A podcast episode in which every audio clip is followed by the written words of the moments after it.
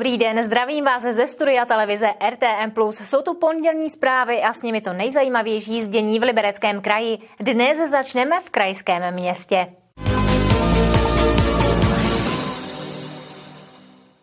Slavného architekta Karla Hubáčka bude připomínat nová expozice v Liberci. Vzniknout má v montovaném domě, ve kterém Hubáček se svou rodinou žil.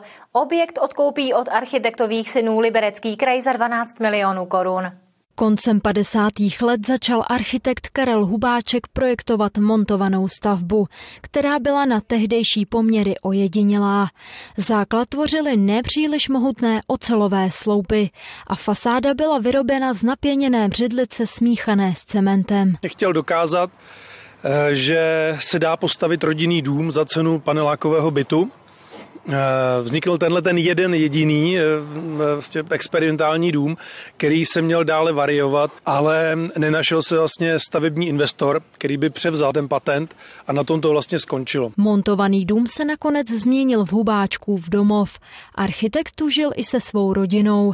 Jeho synové nyní dům nabídli ke koupi libereckému kraji. My jsme dostali eh, od rodiny pana architekta Hubáčka nabídku koupit nemovitost, pozemek a všechny movité věci, které jsou součástí pozůstalosti, včetně třeba peretovy ceny za 12 milionů korun. Ehm, myslím, že to v této lokalitě je zhruba cena pozemku.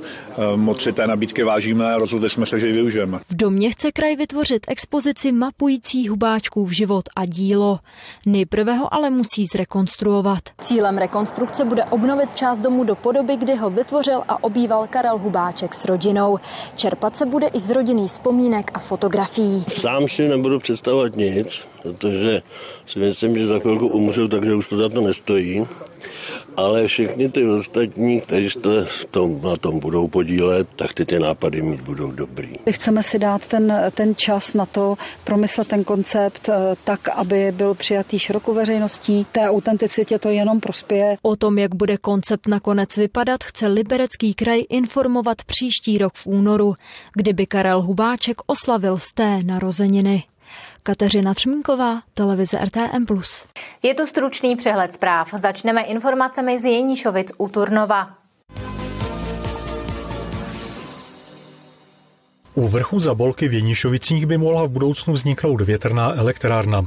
Lokalitu vytipovala společnost Čes obnovitelné zdroje jako jedno z míst, kde by ji chtěla postavit. Není ale jisté, jestli tu v budoucnu větrná elektrárna skutečně vyroste. Už teď je totiž část místních proti výstavbě a organizuje petici.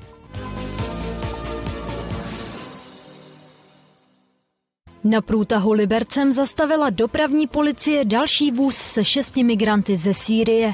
Na místě zadržela i převaděče. Podobných případů podle policie v Libereckém kraji přibývá. Jen od začátku října bylo na silnicích v kraji zadrženo 102 migrantů, většinou z Turecka nebo Sýrie.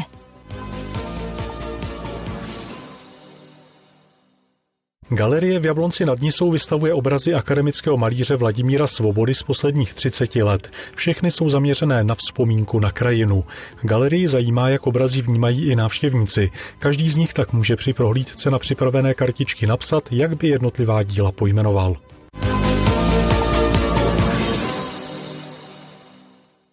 Za výměnu veřejného osvětlení zaplatí obec Brniště přes 5 milionů korun.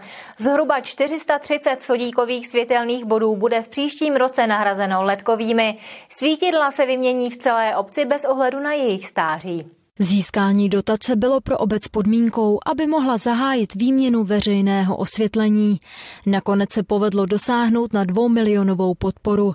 S výměnou tak Brniště začne už brzy. Náklady by měly být v celkové výši 5 milionů 400 eh, a z toho by měla být dotace 1 milion 800 tisíc.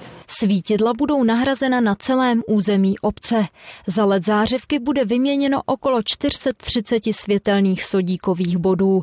Začít by se mělo příští rok. Hned z jara. Možná, když to dobře dopadne, tak už začneme ke konci roku v prosinci. Ono se to dá dělat i v těch zimních měsících tohle. Takže uvidíme, jak se k tomu postaví firma, která teď vlastně mm, byla vybrána. Od nového osvětlení si obec slibuje 60% úsporu. Ročně by tak mohla ušetřit uspořit více než 400 tisíc korun.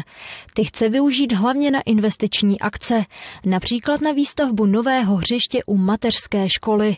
Úspora energií by ale mohla být ještě vyšší. Budeme zvažovat, jestli teda budeme vypínat to veřejné osvětlení přes tu noc od těch 11 do 4 do rána. Nápad zešel vlastně z té energetické krize, kdy ta elektřina byla dost drahá, ani se nevědělo, jestli bude ta elektřina. Nejprve se zvedlo pár ohlasů proti, jakože s tím nesouhlasí. Eh, dneska už to nikdo nepřipomínkuje. V obci se nic nestrácí, jak bylo kdysi jako predikováno. Takže já to vidím pozitivně. Pokud by Brniště tento úsporný noční režim skutečně zavedlo, starosta slibuje, že během večerních kulturních a společenských akcí by se osvětlení nechalo výjimečně zapnuté.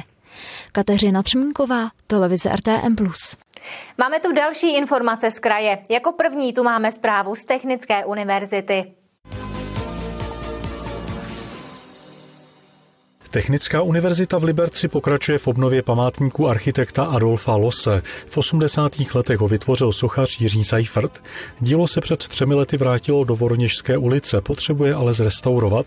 Škola původně odhadovala, že obnova památníku bude snad zhruba 800 tisíc korun. Nakonec to ale bude kolem půl druhého milionu.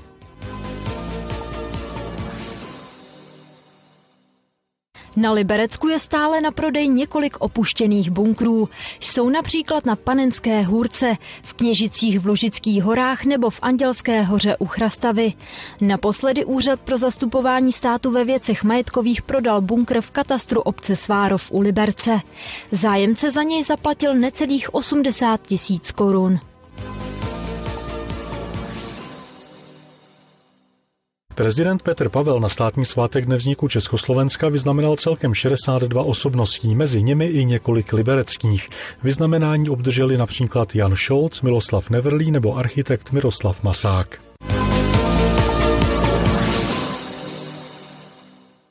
V pondělí začal v Litvínově týdenní Voda Film Fest. Festival je nabitý filmovými snímky i přednáškami s odborníky. Navštívit ho může široká veřejnost a především školy. Jak o vodu pečovat a jak ji chránit? To jsou hlavní témata několika denního festivalu Voda Film Fest.